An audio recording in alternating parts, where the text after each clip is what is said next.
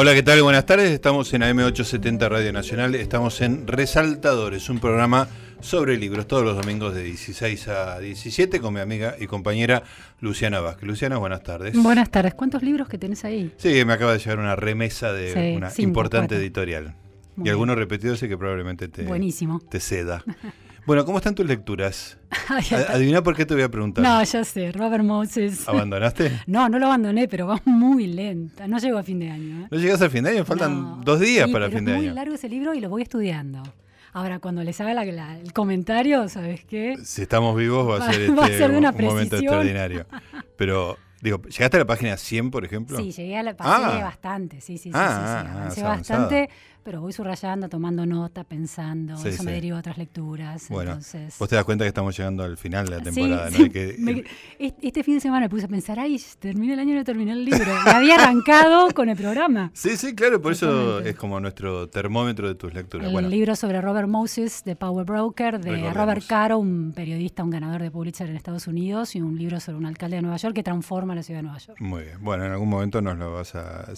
Sabes de qué depende que nos cuentes en este programa, ¿no? ¿De qué? De que nos renueven el contrato. Exactamente. Yo creo que solamente para escuchar esa reseña es un incentivo para renovar el contrato. Es una especie de cliffhanger que tiramos a ver si las autoridades se, se emocionan. Bueno, querida Luciana, hoy tenemos visitas este, en este programa relacionado con los libros. Hemos tenido de todo, hemos tenido desde eh, autores hasta lectores, pasando por jefes de prensa, jefes de editoriales. Hoy tenemos un librero, pero un librero destacadísimo porque probablemente es el, librero de la librería más linda de Buenos Aires. Estoy hablando de Eterna Cadencia y de Pablo Brown. Pablo, gracias por venir. ¿eh? Muchas gracias a ustedes por la invitación. Buenas tardes. ¿Es la, la librería más linda de Buenos Aires? Eso hay que preguntárselo a los periodistas, dirían eh, no sé, a mí me gusta, es una librería que hice eh, yo a, mi gusto un poco. Eh, no es tan así, pero sí, yo creo que es muy linda. me gusta mucho, y, pero sobre todo me interesa más que sea, que es el objetivo, no creo que sea, pero la mejor, que tenga el mejor fondo, por lo menos en lo que más trabajamos nosotros, que es en ficción. Y cuando soñaste tener una librería diseñada por vos, este, ¿qué tan diferente era? O sea, ¿qué, la realidad que, te puso como impedimento para llegar a, ese, esa idea? Mira, yo soñé una librería que era como una gran casa que tenía muchos cuartos y en cada cuarto eh, había un librero que en, especializado en filosofía, en el cuarto de filosofía, en historia, en, cada una de las, de las cada sector era una habitación. Una especie de casa de muñecas, pero de libros. Ponele, y me hice, me puse a hacer números y con más, con más de dos sueldos y una venta acotada era imposible, ¿no? Este, Salvo que tuvieras una casa de dos cuartos nada más. Ponele, exactamente. y, bueno, eso, pero, pero más o menos eh, terminó siendo un poco lo que yo quería, obviamente con la realidad Sí, sí. Este, eh, pero ahí, eh, sí, esa fue la gran distancia. ¿Cuántos años hace que está Eterna Cadencia? En el 20 de diciembre cumplimos 12 años. 12 años. Sí, así que era 11 años y, mucho. Pablo, vos no venías del mundo de los libros, tu familia tampoco. Contá un poco esa historia porque es muy interesante.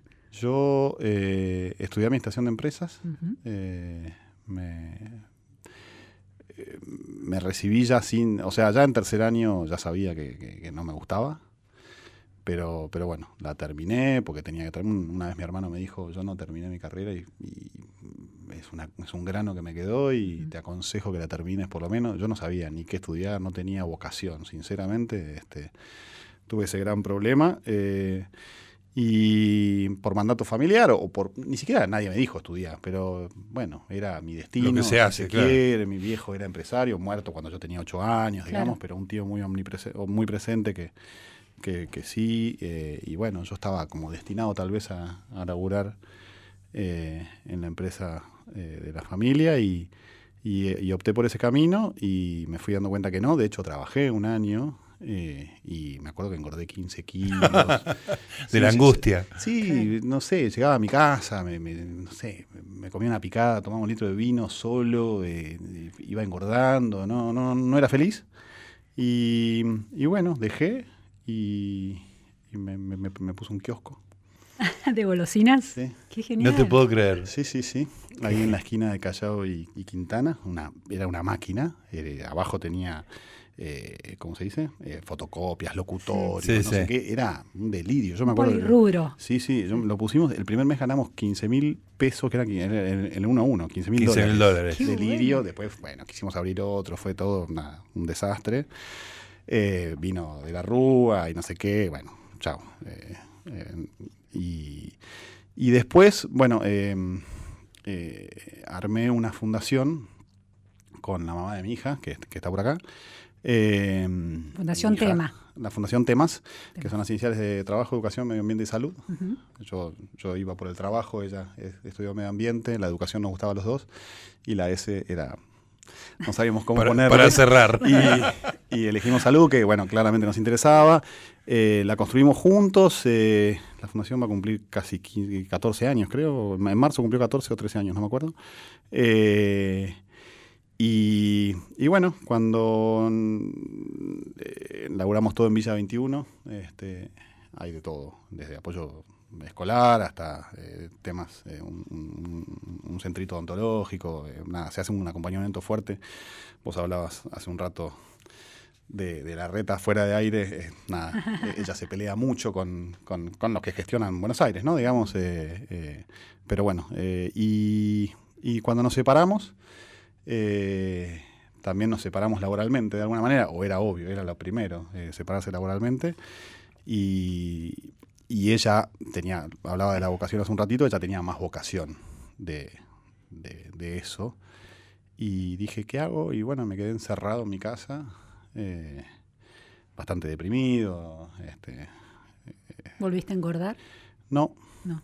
Engordé, engordé mi biblioteca. Ajá. Leí como en seis meses, no sé, 200 libros. ¿Pero eras un lector antes de eso? Eh, en ese momento me convertí en un enfermo. Este, no era, digo, podía pasar 15 días sin leer.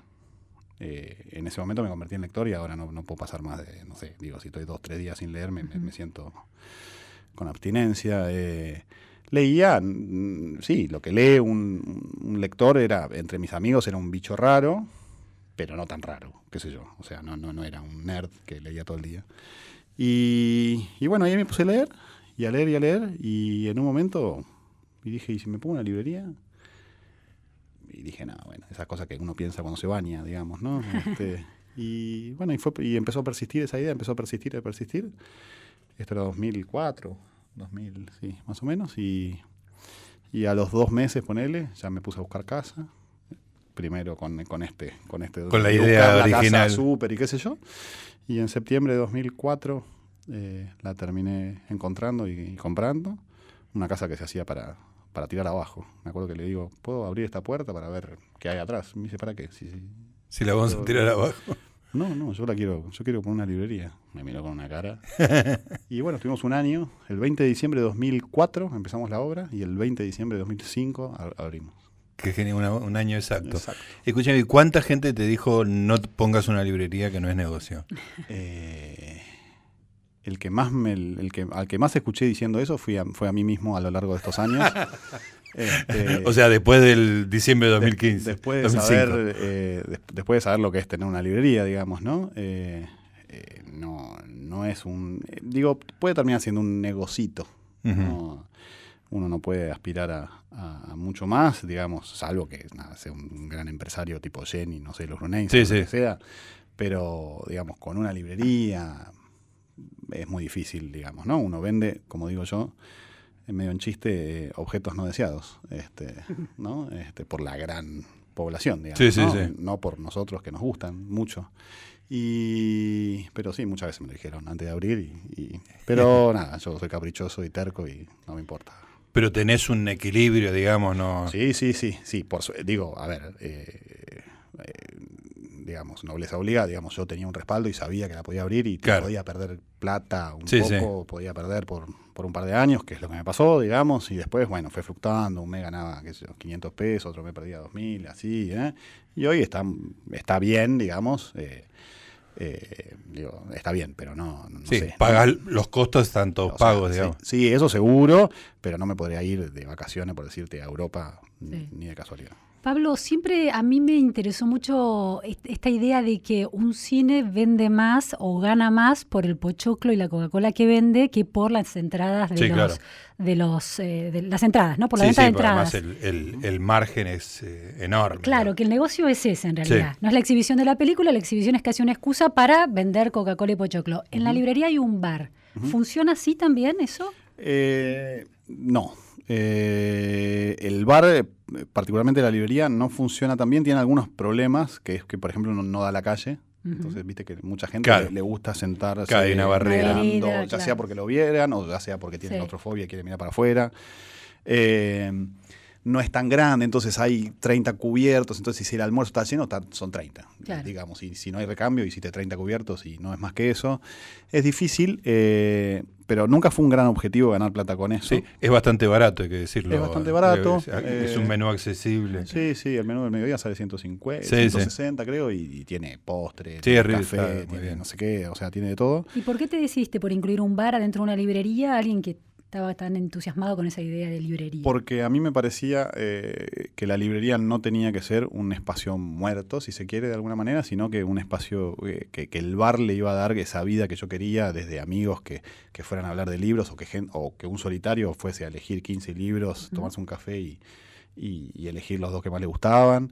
Eh, que hubiera presentaciones, que hubiera cursos, ¿no? O sea, toda la parte del bar me da, me, da, esa vida, ese pequeño centrito cultural literario, muy entre comillas, porque suena un poco eh, ostentoso, eh, que es lo que quería y es un poco lo que pasó y digamos esa movida eh, la ayuda a la librería, porque si, si no, digo, yo estoy en Palermo, Hollywood, o sea, no sé, el que quiere ir desde acá, que estamos en Maipú y no sé qué, bien, porque microcentro me pierdo, eh, no sé, puede tardar una hora y algo, sí, sí. digamos, ¿no? Y, o va en subte y, no sé, va en lata de sardina, eh, es difícil. Eh, sí, queda tras mano de un circuito de librerías. Sí, por otro lado, siempre hay vecinos que viven cerca y hay otras, hay, otro circuito que se armó. Hay un movimiento de gastronómico. momento, hay un movimiento gastronómico pero es un público que no se lleva tan bien. Yo abría la noche en un momento y...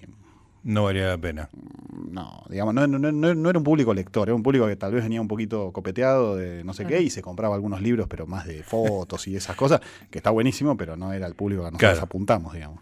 Bueno, hay que decir que está ubicada en Honduras entre Humboldt y Firroy, ¿correcto? Exacto. Eh, y que estamos hablando con Pablo Brown de Eterna Cadencia, que vamos a seguir hablando acá en Resaltadores en AM870 Radio Nacional.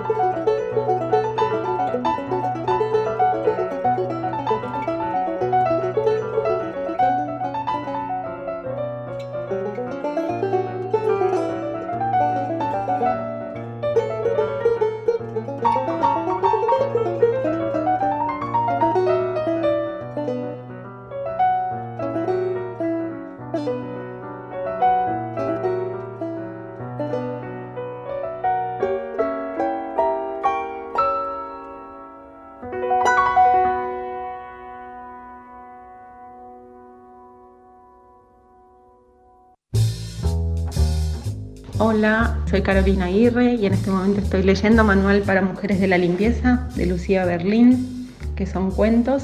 En general yo leo muchos contemporáneos, leo casi siempre a mis contemporáneos y es lo que más me divierte. Me gusta mucho leer sus libros y leer sus columnas y leer lo que están haciendo y leerlos en Twitter. Pero ahora hace un tiempo ya que se me dio por leer únicamente mujeres, no sé por qué, me interesa mucho más saber lo que están haciendo. No escucho música ni cuando escribo ni cuando leo, y en general no escucho música salvo en el gimnasio. Lo lamento y eso los decepciona mucho. Un beso a todos, chao.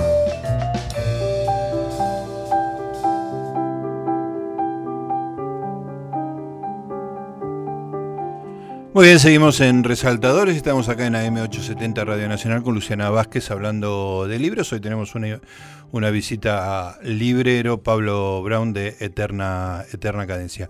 Bueno, además de una muy buena provisión de libros y, un bar que funciona razonablemente bien.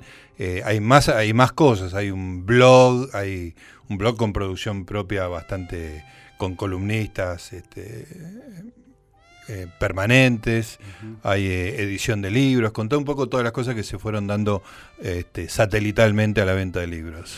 Y sí, eso y, y las las dos cosas que nombraste más otra eh, se dieron todas el mismo año o, todas se gestaron en 2007 y terminaron viendo la luz en 2008, que fueron el blog, eh, que hoy eh, nada, estamos subiendo tres notas por día, todas relacionadas con la literatura, lo lleva adelante Vale Tentoni, que es una genia, este, y otra persona más. que bueno, hacemos desde entrevistas a escritores, reseñas, lo que pasa, los libros que llegaron, algunas novedades, mm, eh, y, y, también eh, eh, que el blog empezó a funcionar más o menos en, a fines de 2008. Y en, en, agosto de 2008 también lanzamos la editorial, que también tiene el mismo nombre que la librería, que se llama Eterna Cadencia.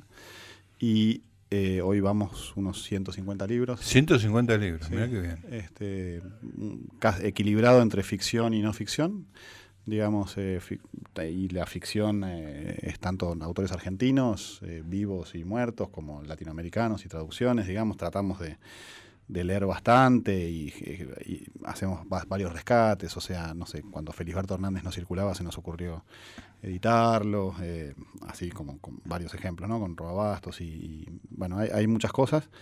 y también en 2008 se hizo la primera edición de Filba, que es un festival de literatura, eh, que, este año hicimos la, novena edición, eh, que se hace siempre en Malva y en algún otro lugar. Este año se hizo en, la Biblioteca Nacional.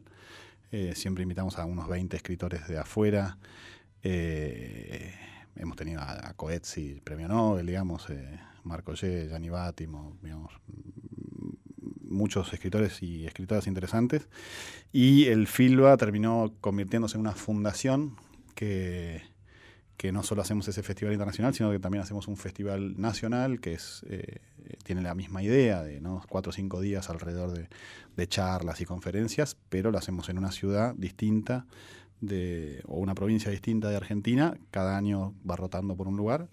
Este año hicimos la sexta edición en, en ay me olvida, en, San en Bariloche, perdón. El año pasado fue en San Rafael.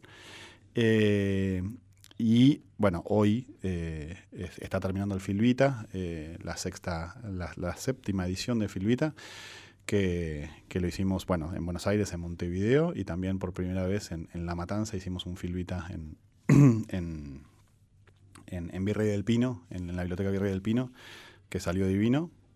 Este, y tenemos un programa permanente eh, que se llama Filva Escuelas, en donde todas las, todo el año, digamos, vamos a, escuelas, muchas en La Matanza, y por eso terminamos haciendo el Filvita en La Matanza, en donde eh, capacitamos a maestros eh, para darles herramientas en, la promoción de la, lectura. ningún maestro, más allá de que no leen casi ninguno, digamos, tiene, tiene, tiene formación en promover la lectura. En, las currículas, eh, cuando estudian, no hay ninguna, eh, no les enseñan a cómo acercar a los chicos a, los libros, digamos. y nosotros intentamos, eh, o lo hacemos en realidad, los capacitamos para eso. Ahora, ¿esto es la fundación o Eterna Cadencia? No, eso es toda la fundación ah, eh, que hace los festivales y el programa de Filba Escuelas. Y Eterna Cadencia es eh, la librería, la editorial y el blog. Ahora, eso requiere una cantidad de energía. Digo, pues estás nombrando una cantidad de actividades este, que me abruman, digamos. Sí, sí, sí. Eh, hoy somos 20 personas trabajando más o menos. Ajá, claro. Eh, digo, eh, y con el restaurante un poco más. no, en Filba, hoy Filba lo, dirige Gaby Adamo, que fue la directora de la Feria del Libro. Eh, nada, es un equipo, ya somos ocho. Este, súper profesional. Súper profesionales, ya hacemos cena de recaudación de fondos, ya tenemos programa de, donantes, porque las financiaciones son bastante complicadas, digamos. Eh, no, no, laburamos y fuerte, digamos. Sí, este, realmente es muy impactante. Pablo, leí una nota muy interesante, seguramente polémica y seguramente muy polémica para vos, de Juan Terranova haciendo una especie de paralelismo entre la figura de Victoria Ocampo y sus intervenciones en el campo intelectual y tu rol en el campo intelectual, con muchas capas de lecturas que eran muy ricas realmente. ¿Cómo, cómo te pensás? Este, te, te, concebís de alguna manera como una especie de mecenas? ¿Hay algo de eso o para nada? Inevitablemente, supongo que lo soy porque he puesto más plata de la que saqué en la literatura. Eh, entonces, eh, o sea, el flujo de plata indica eso. obviamente es lo que le digo a todo el mundo. Si yo vendo hoy Eterna Cadencia, voy a sacar más plata de la que puse. Claro. Digamos, ¿no? La marca, la construcción de la marca. Si me pongo en empresario, pero es lo que menos me interesa, digamos, ser empresario, pero pero si me pusiera el empresario, si yo vendo, un, un capital tenés. Eh, digamos. Eh, y, igual mi mejor negocio fue el inmobiliario, con la compré esa casa súper barata, no sé. Ah, ah digamos, pero, eh, sí, pero eso fue de casualidad. podría no haber sido. pero calculaste eso, porque como un administrador de empresas, no, calculé de otra manera. no, calculé que, que yo compraba la casa, que esa plata no se iba a digamos, invertí en ladrillos, digamos, y era plata Que, Y si me iba mal, bueno, un día lo cerraba y me quedaba con una casa, digamos, que, era muy linda y decía, bueno, de última me quedo a vivir ahí. Sí, sí, sí. Eh, pero no lo pensé desde el lado del negocio, sinceramente, y por suerte, digamos, tengo una situación económica que me permitió, que me permite vivir no de la librería, sino de otra cosa. Eh, que de inversiones, de sí, sí, sí, sí, de, herencia, de, que mi padre se haya muerto, digamos. Claro, claro. Digamos, es un costo bastante alto, la comodidad de vivir, digamos. Pero, pero, tampoco tuviste ninguna decisión eh, al respecto. No, no, por eso. No. Yo tenía ocho años y, volcó, qué sé yo. Eh, pero no, nunca quise ser un mecenas. tal vez me, me, fui transformando en una... Yo prefiero lo estoy pensando ahora, ¿eh? ni siquiera lo tengo muy claro, pero más un promotor, un, eh, no me interesa eh, rodearme de gente como Victoria Campo, ni de que, yo, ni hacer bandos, ni de que Borges es bueno, ni que el otro es malo, y esas cosas. Digo, esto es así, acá la librería entra el que quiere, sale el que quiere. los libros están de todos, están los libros que hablan mal de mi familia, los libros que hablan bien de no sé quién. me da igual, digo. Eh, este, el otro día había, no sé, Reato se, se, enojaba con una librería que no lo. Digo, nosotros también hacemos lo mismo que esa librería, digamos. Si no nos gusta el libro, no lo exhibimos, pero lo tenemos para venderlo, digamos. Ah, se, se quejaba de que no estaba exhibido su libro. Sí, cuando, no sé. Sí, sí, un papelón. básicamente un papelón. Muy ridícula, en donde. Eh, nada, se quejaba de que su libro no estaba en Hernández y los libros se quejan de que venden poco y mi, libro va primero en venta, no sé, una pelotudez atómica. Y yo justamente con ese libro hice lo mismo. No me interesa a mí. Reato, digamos, lo respeto, no, sé si lo respeto, no, sé bien, pero no, sé cómo escribe, pero... Eh, y hacemos lo mismo, y mostramos lo que nos gusta y qué sé yo. El lector no, va a buscar reato eterna cadencia tampoco. No, no, el lector, eh, digo, eh, si nosotros tenemos a noticias, a noticias, a América a la vuelta, digamos, siempre cosas de periodistas circulan porque se, se, leen entre ellos o lo que fuera, aunque entonces esos libros un poco se mueven, pero la verdad que lo que nosotros movemos es, es, sobre todo la, ficción, digamos, ¿no? Eh, novelas y, cuentos, sobre todo. Tenemos una buena sección de poesía, pero no vendemos un pomo.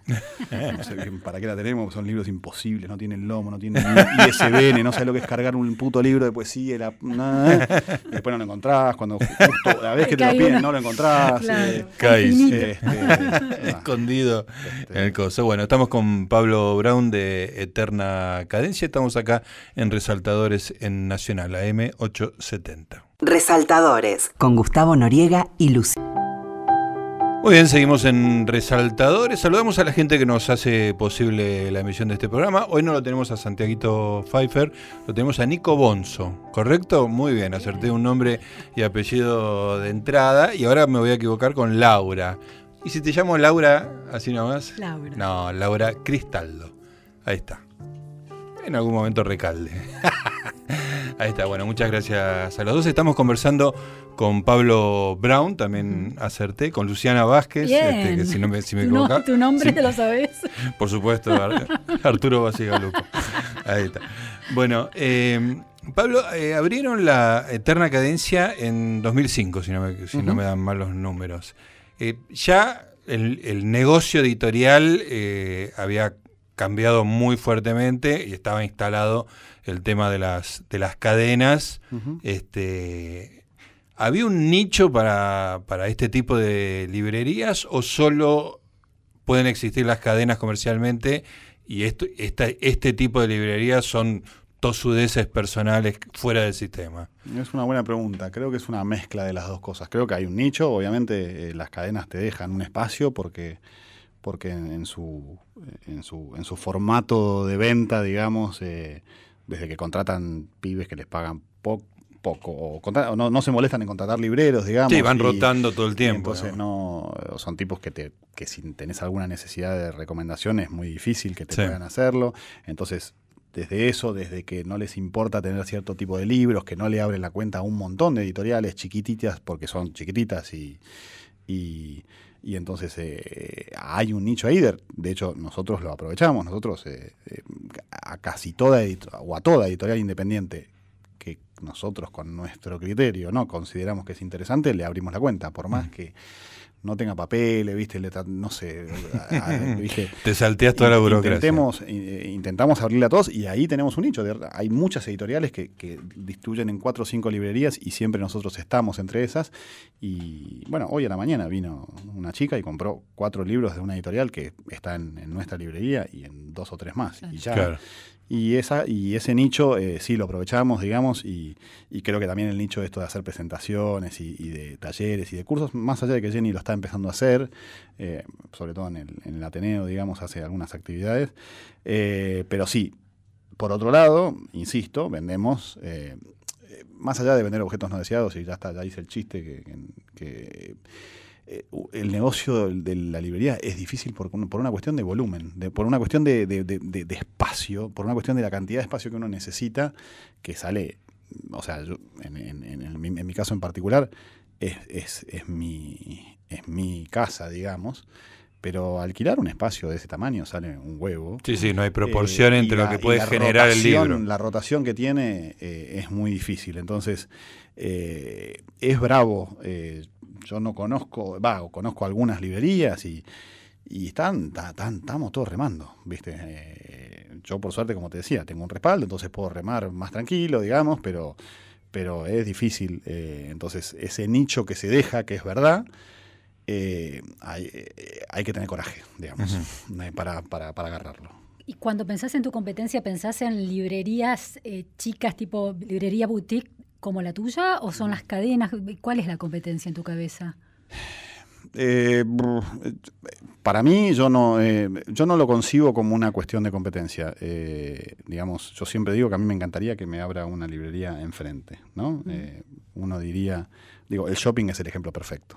¿No? ¿Quién, quién, quién se pondría al lado de 26 librerías o 26 casas de ropa y el shopping hace eso, digamos, ¿no? Viste que en la Generás un polo de atracción. Viste que en la ruta están las tres estaciones de servicio juntas, en un cruce de ruta están las tres juntas, digamos, y uno, no, eh, bueno.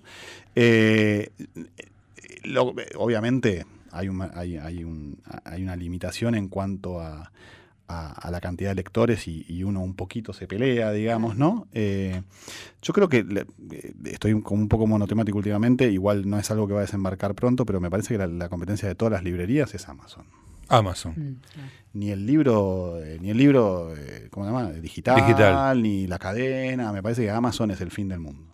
A ver, desarrolla eso, por favor. Y a ver, nosotros empezamos a laburar en, eh, Mercado Libre, ¿no? Eh, subimos todos nuestros stock a Mercado Libre. Está, a mí me parece que está buenísimo, más, más allá de que te come un porcentaje importante, te come el 11%, digamos, de cada venta. pero vendés libros que no venderías o, viste, la gente se mete en Mercado Libre. Pero bueno, lo vendés vos.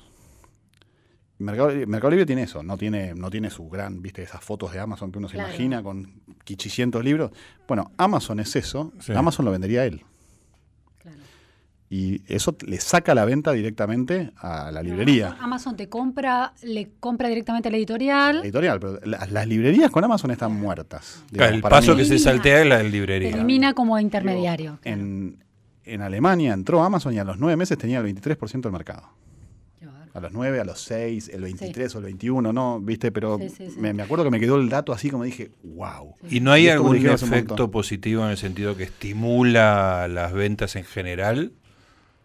A mí, mm, yo diría que no. no eh, para mí, bueno, y acá es otro tema para desarrollar, eh, eh, la, la, venta de libros no está estimulada por quién tendría que estimularlo, que es el gobierno en, a través de la promoción de la lectura, digamos, ¿no? Eh, los gobiernos, ¿no? ¿no? No, voy a puntualizar en ninguno, digamos, pero... Construir lectores. Construir lectores. O sea, ni, ni las editoriales construyen lectores. Las editoriales van... A, están todos adentro del zoológico y viste a ver qué, elefante cazan, digamos, viste, van los tipos de, las editoriales grandes que van a vender a los colegios, van a vender, van a intentar meter el libro que ya editaron. Eh, eh, eh, viste que porque lo tienen que, porque no sé, en el colegio hay que leer cinco libros por año y intentan entre esos cinco libros meter uno. Pero eso es lo que hacen. Nadie intenta crear lectores, nadie intenta decirle a los niños, che, ¿por qué no lees este libro este fin de semana? ¿Por qué al padre, por qué no le lees todas las noches que, lo vas a hacer más lector? Digo, me parece, ¿no? Entre eso y Amazon, yo, creo que si Amazon entra y, el gobierno sigue obstinado en, en preferir las alpargatas, digamos, este, por, por decir esa frase, ¿no? alpargatas sí, libros no. Eh, eh, me parece que el negocio de librería no tiene sentido. y en ese punto, este, este, este, tema de la construcción de esa comunidad tan particular que se cruza en la librería, en el bar, con los cursos, las presentaciones, puede ser una especie de antídoto contra la, despersonalización del, del delivery de Amazon. Sin duda que es una especie de antídoto. Hay gente que necesita eso, eso, eso es sin duda, pero, pero las librerías vivimos de eso, pero eh, es una, es una parte de la suma. Hay, la otra parte de la suma es el libro que necesita el padre para el colegio. Para el, para el nene, para la nena que eso, vas a una librería, no lo tiene, vas a otra, no hay nada más fiaca que te dé eso. ese tipo de libros? ¿Libros prescriptos? Eh, no, no, no, no vendo, lo, sí, bueno, hay libros que no, que no son eh, de texto, digamos, ¿no? Yo el libro de texto no vendo, eh, pero, pero sí hay libros de, no sé, de Martín Fierro. Martín Fierro o cualquiera, que uno lo vende. Claro. Que es esa cosa que yo he salido a comprar libro para mi hija y que es una fiaca. Tremenda, Imagínate que además haces ping y a la hora lo tenés en tu casa. ¿A qué librería vas? Ni de casualidad. O querés regalarle a tu novia eh, o a tu novio el libro de no sé quién, de si sos filósofo, si se está por recibir filosofía, como hoy vino una novia a comprar un libro de Hegel, eh, de no sé qué, de Abada, a su novio que estaba por recibir, un libro de 1.400 pesos, yo era, vamos, Pero que lo buscó, bueno, lo, encontró gracias a Mercado Libre, no sé qué. Pero si hubiese estado Amazon, hacía Amazon Clean, eh, a la hora lo tenía en su casa. Claro digamos, contra eso es muy difícil competir. Sí, la inmediatez y la facilidad contra la experiencia de la charla con el librero y la... Todo bien, en Eterna Cadencia son re buenos pibes, pero probablemente no tenga mi libro y Amazon me lo traen una hora. Claro, claro. ¿Vas a Eterna Cadencia? Ni en pedo. No, si ese es el objetivo, este, Digamos, después sí, me voy de verano, quiero que el librero me recomiende tres libros. Esos, esos lectores yo creo que en ninguna de las librerías independientes los vamos a perder, claro. esa visita. Pero hay gente que no, no iría a una librería y en el porcentaje de tus ventas, ¿cuánto representa ese lector utilitario, digamos, que compra de manera práctica? No lo, tengo medido, pero, pero está desde, o sea, obviamente los que los que tienen calle, los que tienen librería en Santa Fe, ese lector utilitario es mucho más, ¿no? Porque va, que cruzan mil personas, uy, le tengo que regalar esto, uy, quiero comprar este, no sé qué. ahí en Palermo donde estoy es menos, pero toda la gente que labura por ahí o los que viven por ahí tienen sus necesidades de libros. Claro. Y, y yo creo que, que, obviamente que si viene Amazon va a bajar y mucho. Eh, me parece que le va a pegar un poco más a las cadenas, que no tienen este servicio, no tienen esta diferenciación, pero, pero nos va a pegar a todos. Y el tema de, de, está la construcción del lector y también la construcción del librero. ¿Qué es un buen librero? Para mí, un buen librero, en principio es un tipo que laburó más de, para empezar, más de cinco años en una librería y, además de haber leído, ¿no? Gustavo fue librero. Dos años, así que no, califico. No, bueno, pero un buen librero es un tipo, eh, primero, que, que, que, sabe, ¿no? Que, ha leído, que, te puede hablar, eh, de, o sea, que sabe hablar también y sin ser un mentiroso de autores que no leyó digamos. Claro, sí, tener información. Y yo te voy a decir que es un buen autor, qué sé yo. Yo sé que es un premio Nobel, yo sé que sé un par de. Además, uno está, después de estar 10 años, sabes qué libro de Kawabata le gusta a la gente, sabes qué libro no, sabes qué lector te dijo, este libro está tremendo, me, partió la cabeza. No, tenés información. Tenés como mucha información. Y eso se construye con los años. Es un oficio, digamos, te pueden enseñar, obviamente, hay mejores maestros, hay peores, digamos, en Eterna Cadencia no hay escuela de libreros, porque yo no soy librero, entonces yo no puedo enseñar mucho. Sí, sí. Eh, yo soy bastante bueno administrando, soy buen administrativo, eso bueno, me quedo, de, supongo, de, lo de familia. Este, y, después sí, siempre tuve, que, contraté libreros. Eh, siempre tengo un librero grande, digamos, con mucha experiencia, y un librero más joven en formación, digamos, ¿no? Eh, y, pero un buen librero, eso, tiene que saber, tiene que, tiene que saber escuchar, eh, tiene que saber recomendar muchas veces el libro que la persona quiere y no que el librero le parece mejor, digamos, ¿no? Porque, porque nada, eh, uno tiene que, que, satisfacer al, al, cliente, digamos, ¿no? O sea, que llegue el, Y también cuando te dejan colar ese libro que vos te encanta. Lo que, vos querés eh, difundir. a mí me, me, intimidan los libreros. Mira. Sí, me da como vergüenza preguntarles, eh, no sé, me, siento mi ignorancia frente a un buen librero. Eh, pero vos, digo, yo, yo aprendo todos los días. O sea, obviamente el libro tiene el poder de ser el librero, ¿no? Que te, inviste de, un aura que no sé cuánto, ¿viste? que, qué sé yo. Pero es como ir a una cocina a un restaurante. Y sí, va a cocinar mejor que vós. Pero vos por ahí haces un ceviche de la puta madre que lo parió, porque lo aprendiste en tu casa, porque tu mamá no sé qué. Y por ahí haces mejor ceviche que él. vos, de hecho, vos entras a la, librería y te pones a hablar de educación, que yo sé que sabes mucho de educación, no pasas el trapo a todos. digamos, sabés todos los libros, sabés. Y, sí, por ahí sí, pero claro, sí, sí, sí. sí. Este, de hecho, me, venís vos y me preguntás de educación y a mí me da vergüenza. Escúchame, ¿cuántas horas por día pasás en la librería? Mezclado. Por ejemplo, los miércoles, que son los, los, días que, que, eh, que, busco a mi hija, la busco doce y media por el colegio y, intento no volver nunca, porque se lo digo a mi hija el día. Martes y jueves estoy casi todo el día, no sé, a veces estoy 12 horas, qué sé yo. Debo tener un promedio de 6 horas. Y, después en casa contestar mails y, esas cosas. ¿Y disfrutás o, sí. disfrutás? Eh, Sí, disfruto cuando tengo. Soy un poco obsesivo del orden, así como en mi casa las cosas están tiradas por todos lados, me da lo mismo. En, la, librería, me molesta eh, el, no orden, o la caja no cargada, o el no sé qué. Disfruto, hay, hay como 6, 7 días en el mes, 10 días en el mes que la paso mal, que es cuando, la, cuando el eh, principio de mes que te mandan todas las cajas, o el día 15 que te mandan todas las reposiciones, no sé qué que uno nunca termina y carga y no sé qué, y no, no puede acomodar. Y, eh, y hay unos días que está acomodada y que te da tiempo de hacer el fino, ¿viste? De acomodar por eh, literatura argentina que te vas y estás dos horas acomodando. A mí me gusta acomodar libros. ¿Te gusta acomodar libros? Sí, eso es muy lindo. Y me encanta hacer devolución. Es muy lindo, sí, sí, sí. Bueno, vos supongo que por algún comentario en off que me hiciste sos bastante solitario. Eh, ordenar libros es, es una... Nada, te sentás dos horas, es mucho mejor que ir al psicólogo. Ordenás, no pensás en nada y, la, y dejás sí, le contaba a Luciana hace poco, me tenía acceso a libros en casa compré una biblioteca y el fin de semana de llenar la biblioteca era un programa que... Programó. Eh, ¿Sí? sí, sí, Cortar el teléfono porque no, no voy a tener ningún llamado. Bueno, seguimos hablando con Pablo Brown. Nos queda un solo bloque, se pasó muy rápido el programa de hoy acá en Resaltadores, en AM870 Radio Nacional.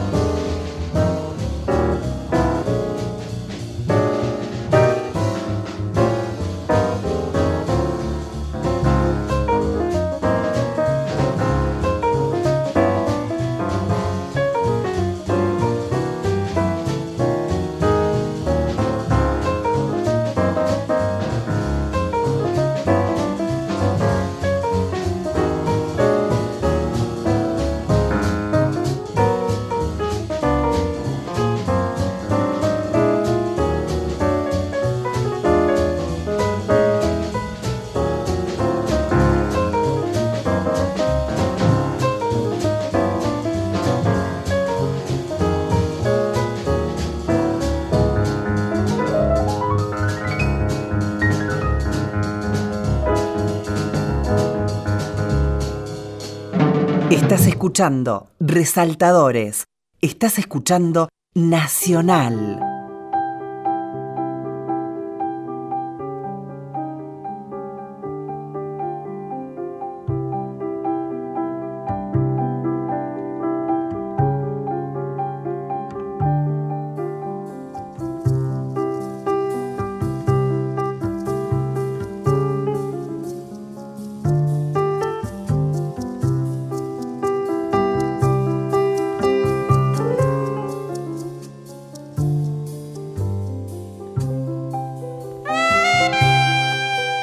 Muy bien, seguimos en Resaltadores. Estamos con Pablo Brown. Estamos hablando de su pareja, que es Julieta Venegas. Una historia de amor muy y de libros. Amor y de libros, sí, sí. A mí me, quiero que cuentes eso de que te interesó como lectora primero. No tenías idea de quién era. No, vino a la librería con una amiga que, eh, que había, eh, la amiga eh, vino recomendada por un escritor que había venido al Filba en ese año, Guillermo Fadanelli y le dijo a su amiga, che, anda, está en la cadencia y presentate, decir que venía de parte, y con Pablo, que tiene buena onda, no sé, habíamos, nos, habíamos puesto en pedo con Fadanelli, qué sé yo, y nada. Eh, y bueno, vino con una amiga, que la saludé, no sé qué, y estuve una hora con ellas, las atendí, que no sé cuánto, y se llevaron un montón de libros, y apenas se va, uno de los chicos de la librería me dice, che, era Julieta Venegas. Ah, mira, no, ni idea, le digo. Y dije, puta, Ah, uno que siempre tiene el prejuicio del famoso, del, cantante. Además, yo no, conocía su música, entonces, eh, no, sé. Eh. y dije, mierda, y mira cómo lee. Y desde ese momento la tuve en el radar como lectora. Así dije. Que ya era una persona interesante. Exacto, de hecho, en el blog le dije a, quien administraba el blog, che, hacer una nota eh, a Julieta sobre qué lee, obviamente. Nada, puta. Obviamente vino una cantidad de libros interesantísimos que tenía en su biblioteca. Que, por ejemplo, que y eh, lee mucha poesía, es, bueno, eh, adora al Inspector, eh, bueno, Rulfo, es una enamorada de Rulfo, lee unos húngaros editados por acantilado que no tenés ni idea ni cómo se pronuncian y los lee todos, ¿viste? Ah. ¿Vos habías leído esas cosas, a esos autores? algunas cosas sí, a mí el Inspector no me gusta, por ejemplo, pero digo, sé que escribe bien, digo, a mí no me gusta porque no sé, no... Pero nada, ella me mostró Saúl Velo, lo empecé a leer yo por ella. Bueno, Rulfo sí, bueno, eso hasta lo editamos nosotros. Pero... ¿Y ella qué empezó a leer por vos? ¿Qué empezó a leer por mí? Uh, eh, bueno, con un prejuicio muy grande, leyó Arriaga, eh, el último libro de Arriaga, que es eh, ¿viste? El, el, que hizo Amores Perros, 20 gramos y qué sé yo. tiene un libro, El Salvaje, que es un librazo. Ajá que sacó de 700 páginas, vos hablabas de los libros largos, que yo lo leí en tres días, o sea que no, me, reganaste. no me gustó mucho, no, no, no me importó mucho que, que, fuera grande, pero es una historia como muy cautivante, este, y ese lo leyó y le gustó, este, no, lee, no sé, lee autores argentinos, lo tiene muy leídos a, varios, eh, no sé, Mayral leyó cuatro libros, de Vicio conoce, bueno, de Vicio Rabia le gustó mucho ponerle, bueno, Aira tiene varios libros, etcétera. Eh, y, y, nada, y nos vamos pasando lecturas. Eh, yo ahora estoy leyendo poesía que nunca había leído en mi vida, claro. culpa de ella. ¿Vos alta la lees? No. no.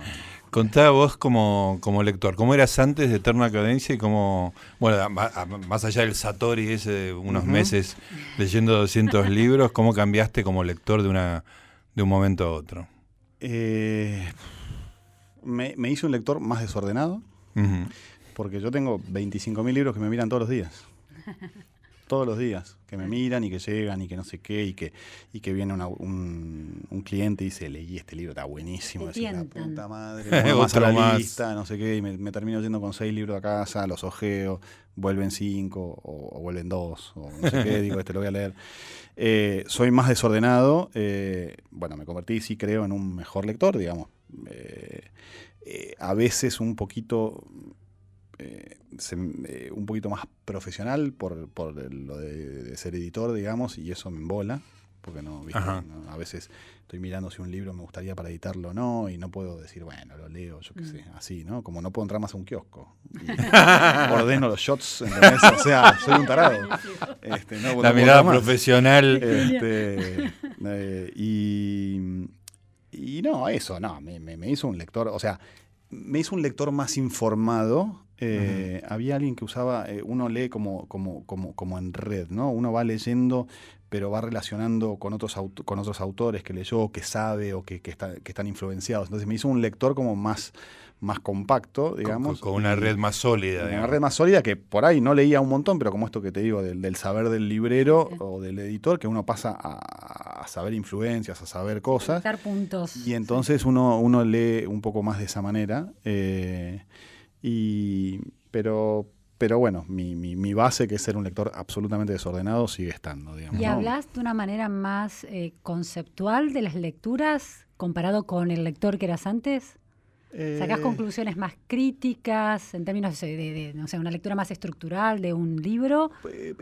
Puede, eh, podría, trato de no hacerlo. no, eh, primero no tengo formación crítica, o sea que me cuesta, me costaría, digamos, y después no quiero, no quiero perder esa inocencia, que la voy perdiendo igual, ¿no? Pero no quiero perder esa inocencia de decir, ¿y por qué leería ese libro? Porque me gustó. Y nada más. Sí, hablar más de qué te hace sentir. Sí, porque esto, que la no sé qué, que la no. huevo, no sé, me gustó, tomá, llévatelo y léelo porque está buenísimo. Y por ahí, no, no sé. Después, si es revolucionario, si no, si va a la vanguardia, si va a la retaguardia. no, no, trato de que no me importe mucho, digamos. Está tu hija también que te acompaña aquí. ¿Es una lectora? ¿Construiste una lectora en tu casa? Eh, no, eh, no, pero me hace acordar a mí. Eh, por ejemplo, es, es, salteada y pone ahora agarró Harry Potter, no ahora, en el verano agarró Harry Potter y se leyó enfermamente eh, eh, los siete, digamos, y ahora hace tres meses, cuatro que no, no agarra un libro. Ah. Está enferma con el Snapchat y con esas claro. pelotudeces. Que, pero bueno, yo no, no, no me hago drama, digamos, yo le leí toda su infancia, digamos, ¿no? Hasta que tuve edad de leerle, le leí. Si quiere un libro, se lo doy. Eh, tiene su bibliotequita, pero digamos, eh, no, no, no, no, me, martirizo ni le digo, che, no estás leyendo, deja el teléfono y lee. Eh, obviamente le digo, deja el teléfono cuando tiene mucho, pero venía a charlar, digamos, o hace otra cosa. Eh, ahora hace como dos, tres meses que no, no, agarra el libro. ¿Y va a la librería?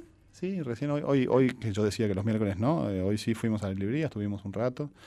Eh, tenemos ciertos, vamos al kiosco, compramos 12 golosinas y se le da, va, va, a cada oficina y les va dando Ay, qué linda.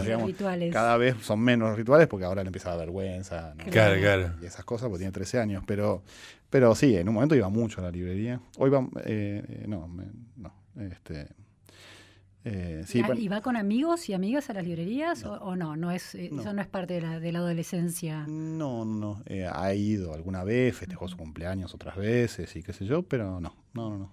no. eso no. Los amigos están más el fin de semana y el fin de semana no vamos a la librería. Claro. ¿Y tus hábitos de lectura, ahora que estás, digamos, una buena parte del día en la, en la librería, tenés horarios, te levantás a la mañana y lees, te lees a la noche? ¿Cómo, ¿Cómo funciona? Mis, eh, eh, mis hábitos son, eh, yo soy un lector más, más de mañana que de noche, yo a la noche me, suelo, me, suelen picar los ojos y, no. pero ahora que por primera vez en mi vida estoy conviviendo, la mañana se me complica para leer, así que estoy robándole tiempo a cuando puedo, digamos, así que nada, bueno, soy más desordenado que antes. leo mucho cuando viajo, yo viajo bastante a Uruguay, porque tengo una librería allá también y una distribuidora de libros. Eh, y, viajo, eh, y cuando leo, viajo mucho, eh, leo mucho y aprovecho y me quedo en el hotel y leo en el hotel y qué sé yo a la noche y no salgo. y los fines de semana. Los fines de semana ¿Intervenir los libros? ¿Hay subrayados, comentarios? algunos sí. no tenés la mística del libro. El libro no se mancha. El libro, no, me da exactamente igual con lo que tenga a mano, lo subrayo. Me da igual si es lápiz, si no, no sé qué. Y, también me da igual no subrayar. Digo, eh, hay libros que no son para subrayar. Sí, sí, el de Arriaga que contaba recién, para mí no es para subrayar, no tiene frases que digas, wow. Es una historia, súper historia, y ese ni me molesta en agarrar. Ahora estoy leyendo bastante ensayos y, sí, es subrayo más. Te detenés. ¿Y libro electrónico y reader? Nunca tuve, nunca, nunca, leí en un libro electrónico, de verdad. ¿Pero porque tenés una decisión ideológica en relación a eso o no? No, no, no, eh, nunca me llamó la atención. Mm, no.